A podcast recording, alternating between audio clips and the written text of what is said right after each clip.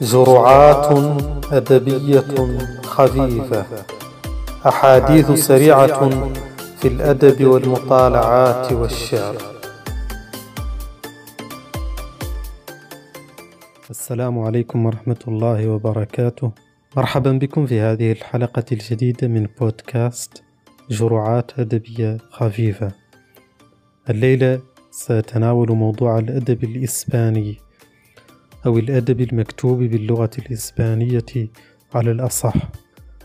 وقد كتب بهذه اللغة الكثير من الروايات الجميلة جدا على المستوى العالمي. وقد تعرفت إليها أولا عبر غارثيا ماركيز. طبعا كلنا سمع عن مئة عام من العزلة وهي الرواية ربما الأشهر بالإضافة إلى روايته الأخرى الحب في زمن الكوليرا.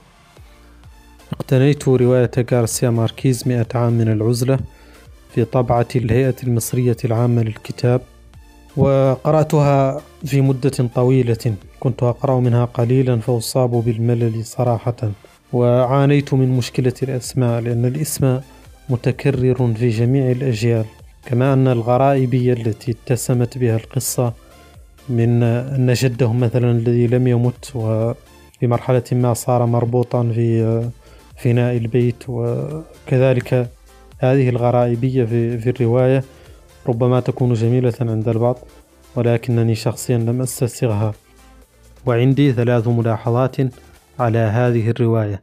أولا قضية الطول ثانيا قضية الأسماء وتشابهها ما يربك القارئ أو أربكني شخصيا. الملاحظة الثالثة هي قضية الغرائبية كما أسلفت. عدا عن ذلك غارسيا قرأت له بعد ذلك أعمالا كبيرة جيدة جدا ورائعة ومن أهم ما قرأت له عشت لأرى وهو كتاب جميل جدا في السيرة الذاتية ربما أتناوله بالتفصيل في تقييمات الكتب بحول الله. أما قصة أما قصة الحب في زمن الكوليرا فقد قرأتها في طبعة مختارات من جائزة نوبل. وكانت الترجمة غير جيدة جدا. أنصح هنا بالنسبة للغة الإسبانية بترجمة صالح علماني وهو مترجمي المفضل لهذه اللغة. قرأت أيضا للندي حصيلة الأيام. كانت رائعة. رواياتها صراحة جيدة جدا خصوصا المرتبطة بتاريخ البلد وثلاثيتها التي تتحدث فيها عن تاريخها الشخصي ومعاناتها هي وأمها. وجدتها. فهؤلاء النسوة كانوا مناضلات حقا وقد عشنا حياة مثيرة مليئة بالأحداث والتحديات والبطولات كذلك. قرأت كذلك لباولو كويلو وقرأت له الخيميائي وقد أثارت ضجة ساعتها وهي ما زالت عندي أقرأها كل فترة وأخرى. أعجبني فيها المنحى الصوفي الجميل. الذي يعطيك عدة معاني يمكن أن تستنتج منها معاني كثيرة في قصة الشخص الذي يهاجر إلى شيء والشيء هذا كان موجودا طول الوقت بالقرب منه. هذا المعنى جميل عندي كما أن قصة الرواية عموما أعجبتني جدا جدا وربما لهذا علاقة باستفادتها وتأثرها بالمنطق الشرقي الفلسفي. وقد أشار الكاتب أيضا في المقدمة لهذا.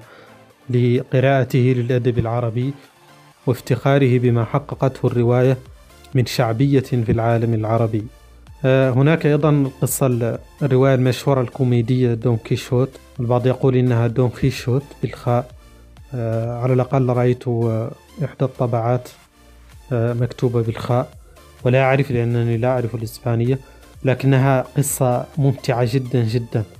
وذلك الرجل الذي يتوهم نفسه فارسا ويعيش على هذا الافتراض رغم كل الحقائق التي تقف في وجهه صارخة بكذب ادعاءاته لكنه لا يعيرها اهتماما ويمضي في غلوائه يمضي في تخيله.